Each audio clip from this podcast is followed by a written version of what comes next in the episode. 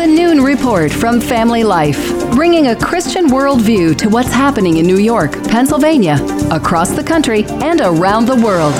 Weather with Kevin Williams, plus special features and reports with the Family Life News team. Now, here's what's happening. Digging out and bracing for more. Good afternoon. Thank you for joining us. I'm Mark Webster. Like real estate, the weather you're experiencing recently is all about location, location, location. Yesterday, some areas stayed just warm enough for mostly rain, others just cold enough for a mix, others still heavy wet snow, like the northeast corner of PA, where Forest City got close to a foot of it. It snowed plenty in Utica, New York, too. Mayor Robert Palmieri. Be mindful of the weather. We've been here before, but it changes rapidly. We're seeing the weather, the winds.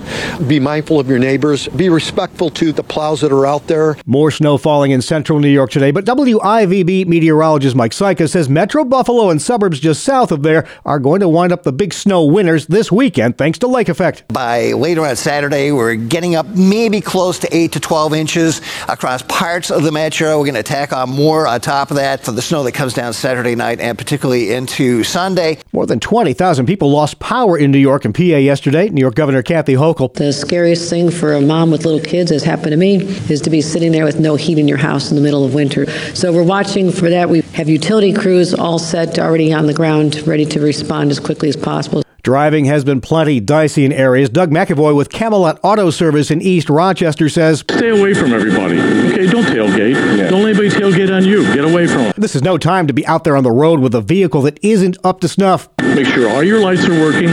Make sure your wipers are in good condition. You got to be able to see, and they got to be able to see you. Yeah, but no matter how carefully you might drive, a car winter emergency kit is still essential. And it had a sleeping bag in there. It had boots. It Had a shovel. Flashlight. I put new fresh batteries in the flashlight, extra fresh batteries every year, energy bars, water, kitty litter. Meteorologist Kevin Williams says we won't be out of the woods from this winter weather anytime soon either. We wait to see for the potential of a major storm late next week, just before Christmas. Buffalo's predicted lake effect will get more national attention tomorrow night from the Bills with their home game against the Miami Dolphins in Orchard Park. WGRZ meteorologist Elise Smith says the players and fans are going to have to deal with more than snow, too. When the Dolphins come to town, they're going to be facing temperatures in the mid to upper 20s. Factor in a southwesterly breeze that at times could gust up to 30 miles per hour. That is going to add a significant wind chill. This storm system generating all of our snow, ice, and rain has been impressive in its power and immensity. In Nebraska, they're just now reopening sections of I 80 where blizzard conditions shut it down for days. Danielle John's a plow driver out that way. The heavier the snow, the harder it is to push. You knock down mailboxes just with throwing the snow. So, you know, it's like a brick. And in the south, the storm will be remembered for a rare and deadly December tornado outbreak. The destruction here in Marrero, just west of New Orleans, overwhelming. Ripping apart this house, pulling bleachers from a middle school field and throwing them for several blocks. NBC's Jay Gray in Louisiana. Three people died from those twisters. Keeping an eye on Wall Street today. That's another big story. A big sell off yesterday with recession fears clearly in the air. The day after the Federal Reserve raised short term interest rates by a half of a percentage point, investors sold stocks. With rates this high, the fear is that consumers and businesses will pull back. CBS business analyst Jill Schlesinger. A federal judge's ruling won't let the Biden administration end former President Trump's remain in Mexico policy. The 2019 policy forces those seeking asylum in the U.S. to wait in Mexico until their cases are heard, including those who aren't from Mexico. Ohio Republican James Jordan says the whole border mess reeks of ulterior motives by the Biden administration. I think it's been intentional the whole way because you can't have the record numbers we've had and not be intentional. You can't have a Secretary of Homeland Security who comes in front of Congress and tells us the border is secure, and now you have this, this situation that we've seen now. Now let's go to social media. Still using TikTok? Maybe you shouldn't be. TikTok should be banned, and uh, anybody who has an app for TikTok on their on their cell phone or on their computer should erase it. Senator John Cornyn of Texas, a bill to ban the popular social media app from all federal devices is before the House after Senate passage over national security concerns. Now to Ukraine, Russia launching a huge missile attack on that country today, hitting more critical infrastructures in several cities, including Kiev. The BBC's Hugo Bachega. The Ukrainians have been accusing Moscow of weaponizing winter with those attacks, targeting critical infrastructure, leaving millions millions of people across the country without electricity, without heating, without water. The attack interrupted water supplies throughout the capital. A firearm industry trade group says more and more first time buyers are women. 19 year old Tracy Barhill's one of them. She says it's a concession to the times in which we live. I'm young, I'm a girl. I never know when a threat's going to come. Instructor Beverly Aldridge says there's a noticeable difference between her male and female students. Women listen better than men do. And finally, a bizarre incident at a hotel in Germany today. 264,000 gallons of water and more than a thousand tropical fish spilled out into the lobby of a Radisson hotel and onto the street. Two people were slightly injured. All the fish died. Officials say unusually cold temperatures may have cracked the glass. CBS's Debbie Rodriguez. Still to come on the Noon Report, good news in the search for a missing Western New York college student. New York's AG on the other end of a lawsuit, and an update on some lingering Pennsylvania primaries. Well, good afternoon to all. I'm Kevin Williams, still tracking some snow falling across parts of the area this afternoon. For you, raindrops in the mix as well. Over the weekend, we turn our attention to lake snows. Forecast details are coming up. We'll see you in 10. The man of the hour, Kevin Williams. Now checking the stories making news where you live in New York and Pennsylvania. A U.S. college student from Western New York found safe overseas. Yeah, St. John Fisher University student Kenneth DeLand Jr. has been spotted in Spain. His dad sharing the news with reporters today. French prosecutor Eric Vaillant tells CNN the Rochester student who went missing while studying in France is now somewhere in Spain. No word yet on the specific location or exactly what the 22 year old student has been doing for the past two weeks. Tracy Lynn, Family Life News. Thanks, Tracy. Firefighting's hard enough in fair weather, but flames brought firefighters out in harsh conditions in a trio of upstate New York locations yesterday. One of them was the southern tier community of Owego. Campville Assistant Fire Chief Doc Kobar. State medic unit got up here. They realized it was a structure fire. When our uh, chief officers and other people got up here, realized what we had and uh, immediately started an exterior fire suppression. Volunteer companies have it tougher still when they don't have a hydrant system to hook up to. The headache, um, because we have to transport all our water. If We're lucky if we have a pond close by we can draft from, um, but on a road as tight as this, it's difficult. A home also went up in flames last night in the Ontario County town of Hopewell. The sheriff's department there says when its deputies responded, they saw flames visible on the first floor of the house. They later spread throughout the structure, causing significant damage before firefighters were able to douse the fire. No injuries reported. And a two alarm blaze damaged a home on North Arch Street in Johnson City, New York, last night. Broome County Dispatch says the first alarm came in just before 6 at 74 North Arch. A second alarm sounded a short time later. A former aide for New York Attorney General Tish James has filed a lawsuit alleging James covered up sexual harassment and assault allegations against her chief of staff ahead of her reelection in November. 33 year old Sophia Quintanar and another employee accused Chief of Staff Ibrahim Khan of sexual misconduct a month before the election. Khan resigned on November 22nd during an investigation into the charges, though James's office did not announce his resignation until her office concluded the allegations were credible on December 2nd. Quintanar, who accuses James of making misleading statements to the press that he was on vacation or with a sick relative when he was actually suspended for two months pending an investigation into the claims, also claims that James in 2019 allowed a press office deputy to quietly resign under similar circumstances. Brandon Dixon, Family Life News. Thank you, Brandon. Several groups speaking out against Planned Parenthood receiving anti violence funds from the city of Rochester, New York. Planned Parenthood does not qualify for small nonprofit. They receive half a billion dollars in taxpayer money from the federal government, and that does not include state funding or Medicaid funding that they also receive. Daniel Tomlinson with Compass Care Pregnancy Services. Folks from an array of groups gathered Thursday at Rochester City Hall to speak out. Well, it's a laughing matter, you might say. Comedian Amy Poehler of SNL fame has joined the National Comedy Center's Advisory Board of Directors. Rick, Rick, can I have a sip of your soda for sustenance? Oh. The Jamestown, New York based museum announcing Thursday that the actress, writer, producer, and director will help guide the center's mission to present the vital story of comedy. Pennsylvania now, the House Republicans leader is seeking to wait until the May primary before holding special elections in a pair of vacant districts. The filing of election paperwork by Republican leader Brian Cutler is the latest move in a power struggle over control of the nearly evenly divided chamber. Democrats won barely enough votes in November to reclaim the majority but one of their successful candidates died of cancer in October, and two others have just resigned after being elected to Congress and as lieutenant governor. Cutler has sued over Democratic leader Joanna McClinton's decision to file separate paperwork seeking to hold all three contests on February the 7th. Terry Diener, Family Life News. All right, thanks, Terry. And finally, memories of a defunct discount store might be making a comeback of sorts. Family Alliance Brian Query explains. Many of us probably remember Hills Department Stores, the discount retailer once located in Pennsylvania, New York, and throughout the Northeast. Besides their toy selection and catchy jingles, one of Hills' most memorable features was the smell that hit you when you first entered the store. Popcorn, pretzels, cherry slush puppies, it was the Hills Snack Bar. And one Pennsylvania man is revitalizing this retail relic with a food truck featuring all of the Hills snack bar favorites.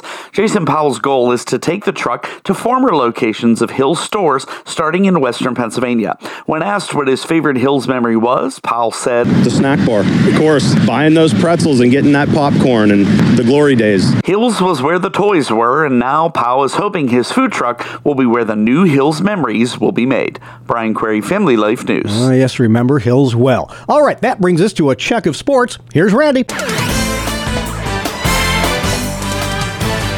Good afternoon. I'm Randy Snavely. Mark, the San Francisco 49ers are division champs for the first time since 2019. After knocking off Seattle last night 21 to 13, the Niners have now won 7 in a row.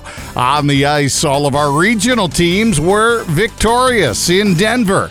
Tage Thompson had a goal and two assists. Buffalo took down Colorado 4 to 2. In New York, the Blue Shirts won their fifth straight, beating Toronto 3 to 1. Jimmy Vesey found the back of the net twice for the Rangers.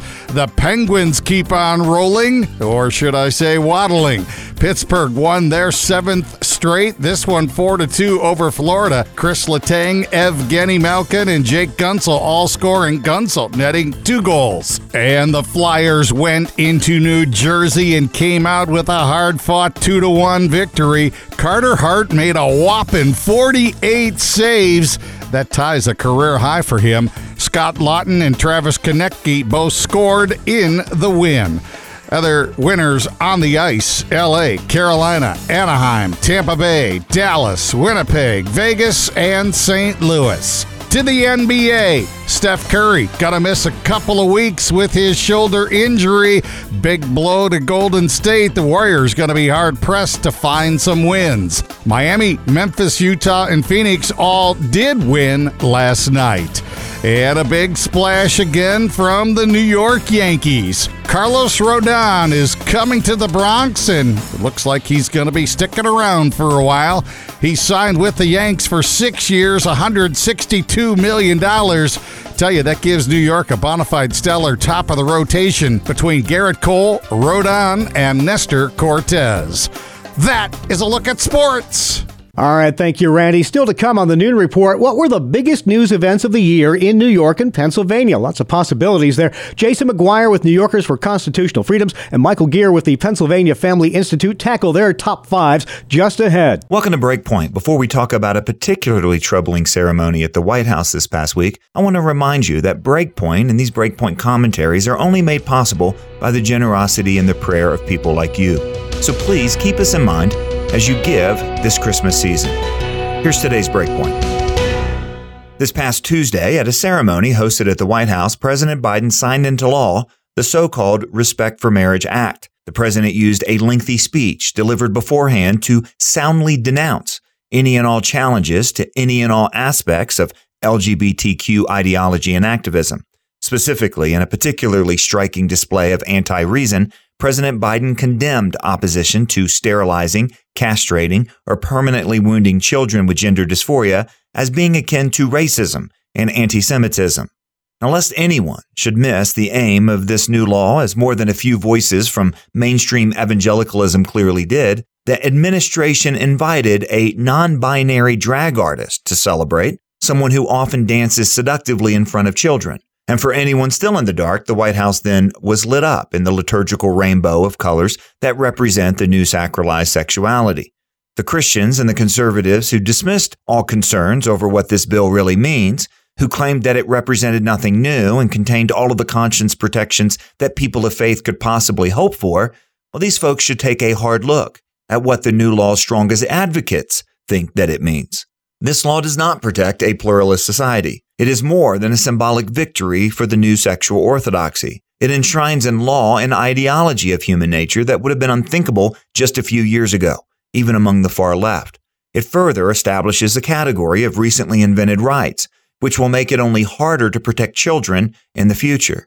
It also means social exile and legal limbo for anyone who dissents. As the president foreshadowed, anyone who claims that human nature is real, that marriage is between a man and a woman, will be classed along with the racists and the bigots of history.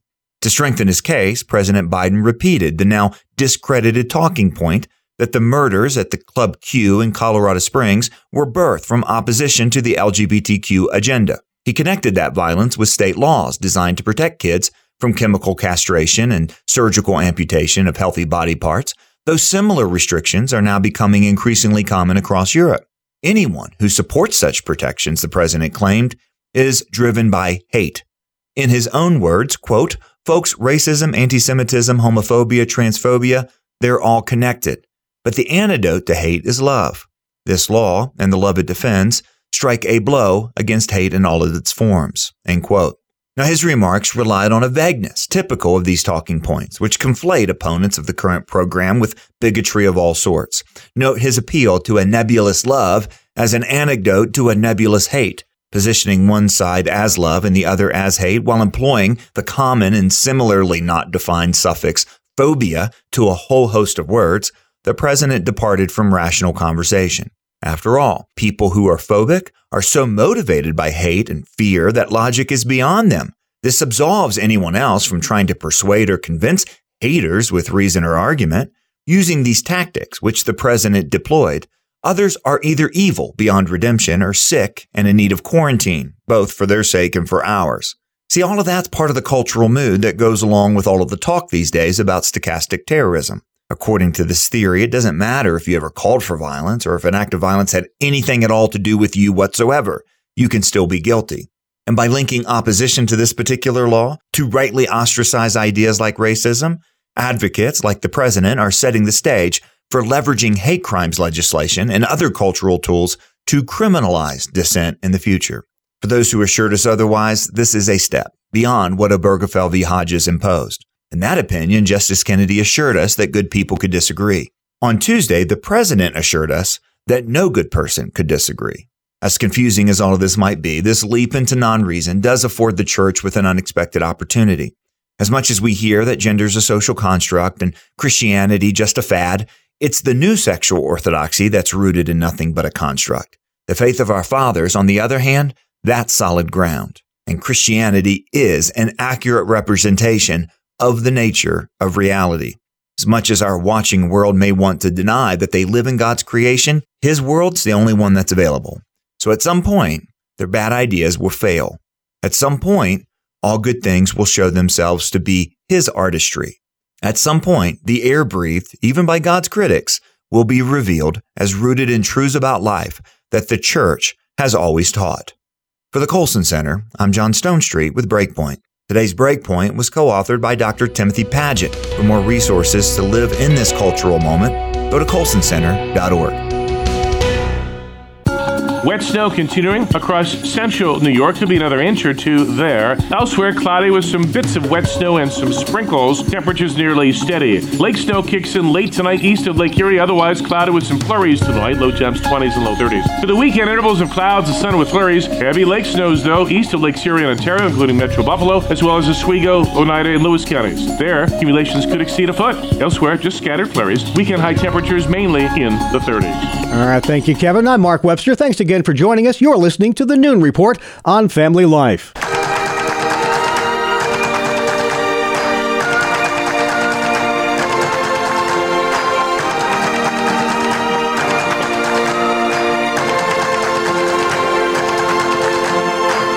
And welcome back to a special edition of Capital Connection. It's our 2022 year in review with Michael Geer at the Pennsylvania Family Institute and Jason McGuire with New Yorkers for Constitutional Freedoms. Gentlemen, we're going to take a walk down memory lane today, revisit the top five stories the past 12 months from Albany and Harrisburg. What were the issues and events that mattered most, that shaped our lives in 2022? We're going to ping pong back and forth. And Jason, since we started with you in 2021, we'll begin with Michael this year. Uh, Mr. Geer, your fifth biggest story of the year and why? Well, I think what I would uh, list as the fifth biggest story for Pennsylvania this year is the opioid crisis and overdose deaths that have been devastating our state. In the 11 years of the Vietnam conflict, 3,412 Pennsylvanians lost their lives. That was over 11 years. We surpassed that number just in 2022 alone in overdose deaths by September. Wow. And uh, that's just tragic. And I guess I would tie into that as well as the crime crisis in our state with uh, murders going through the roof in places like Philadelphia. Yeah, drugs and crime kind of go hand in hand, don't they? Yes. Uh, Jason, your fifth biggest story in New York State this year. Yeah, I can almost piggyback off of Michael's there as we're seeing similar things in New York, but I'm going to go in a little different direction. Listeners will remember there was that Tops supermarket massacre that occurred here in New York. That led to a chain reaction of actions. One, just the tragedy of that situation, the reminder that racism is real and that there is evil in people's hearts. And we saw that on display on that day. But then the ensuing actions that occurred here in New York, where Governor Kathy Hochul in a special session of the legislature looked to further curtail Second Amendment rights, impacting even houses of worship in this state. And our organization is leading a court action challenging that law. Yeah, let's stay in Albany. Uh, so many major stories this year. Jason, what was your fourth biggest story of the year?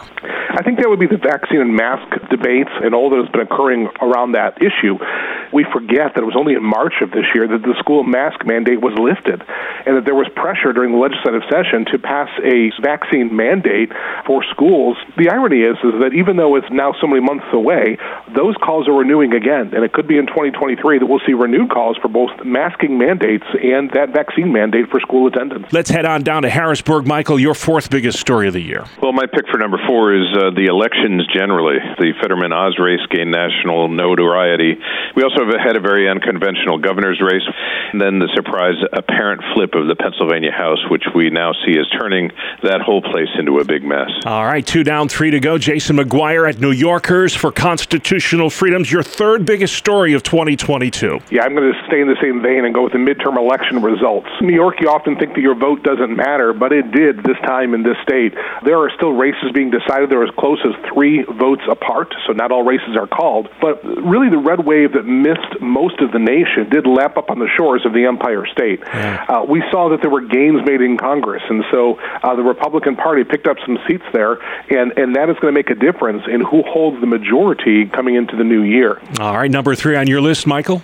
For me, number three is Governor Wolf skirting the legislature and sort of flaunting his role as the executive, specifically in terms of adding sexual orientation and gender identity to the state human relations code. And uh, the governor could never get that through uh, the legislature, so instead, through executive order, they've enacted it, and that's going to uh, portend negative things for religious liberty in our state. All right, if you're just joining us, this is a special edition of Capital Connection, our year in review special report, the top five news issues slash events from uh, the past 12 months in New York and Pennsylvania. And what a year it has been. We've done three, two more to go. Uh, let's stay in Harrisburg for this one. Michael Geer, your second biggest story of the year. Well, I think last year at this time I called 2021 the year of the parent, detailing how parental rights had come to the forefront in both policy and political activism in school settings and beyond. And I see that again this year as moms and dads engage fighting against the transgender agenda, CRT, and the sexualization of children in our culture and classrooms. So I would say parental involvement uh, has been very significant, continuing in uh, 2022. Jason, your second biggest story in New York this year. Yeah, it was a national story. I mean, it was hard to ignore the fact that Roe v. Wade was overturned. But then it had great impact on New York and how it shaped public policy here. The governor came out declaring that God was on her side in the abortion debate. Uh, she stood in a church and began to dole out tens of millions of dollars to the abortion industry.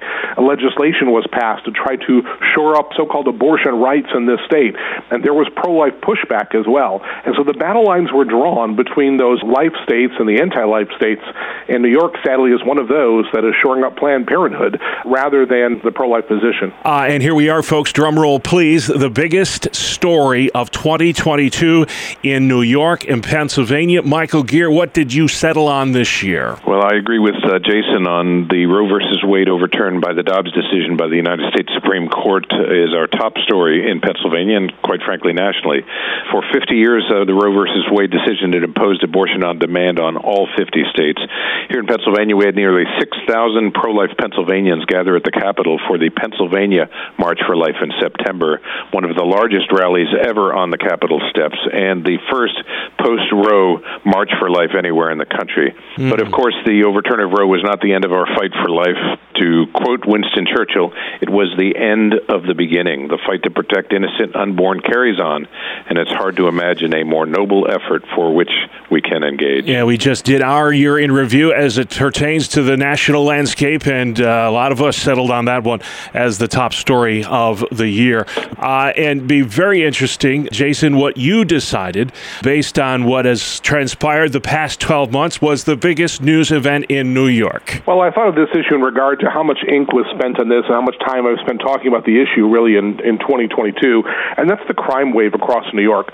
And whether you're in a rural section of the state, suburbs, or urban areas, crime is in everybody's minds, and there's something happening. Crime is shaking up things here in the Empire State. All right, crime in New York, the abortion issue in Pennsylvania, the biggest stories, according to Michael Geer and Jason McGuire. And uh, before we go, uh, this is our last show of the year. We just want you guys to take a look back and give us what you thought was the biggest legislative accomplishment at New Yorkers for Constitutional Freedoms in 2022. Yeah, you know, our work is really about putting out fires. We can't advance a lot of good legislation, it's putting out the fires of bad legislation. And I think some of the mandates regarding the school vaccine mandates were a part of that. We had great success in blocking that. And I'll also say that the blocking assisted suicide was a significant victory here in the Empire State. And the greatest legislative accomplishment at uh, Pennsylvania Family Institute in 2022. I'm going to talk two real quick here. First is uh, stopping the legalization of marijuana. We uh, continue that fight, but we stopped it uh, here in 2022 despite Fetterman and Wolf pushing it hard. On a positive note, uh, also we uh, passed legislation that is now law in Pennsylvania for homeschooling parents can choose to send their child to a public school class, for example, if they want high school chemistry or something. Now public schools will have to let those homeschoolers in for those singular classes. All right, in both states, uh, well, no, I shouldn't say that. One state is getting a new governor, the other is going to get its first ever female governor elected to that office. So, a lot to look ahead to in the year to come. What do you think our listeners need to be paying attention to, Michael, as you look to 2023?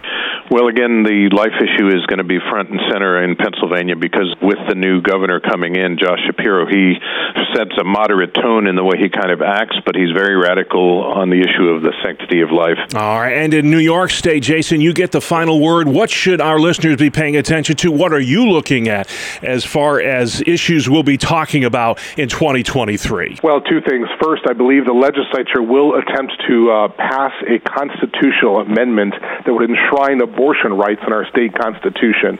The other thing is the Respect for Marriage Act that was just signed into law, or the Disrespect for Marriage Act signed into law by President Joe Biden, will probably look even worse in states like mine, to where we do not have the support of state government. And so there will be some coming litigation uh, for people of faith who hold to traditional views on marriage in my state. That'll have to be the last word. But hey, it's the end of the year, and a lot of folks are looking to do some year-end giving, uh, giving to charities, uh, giving to not-for-profits, giving to organizations that do great work. And I can't think of two that do better work than the two organizations that you represent. If folks want to give and keep the work of New Yorkers for Constitutional Freedoms going, Jason, where can folks find you? NewYorkFamilies.org. And uh, Pennsylvania Family Institute, it takes money to keep it going, and you guys uh, need some help as well. Where can folks find you, Michael? PAFamily.org.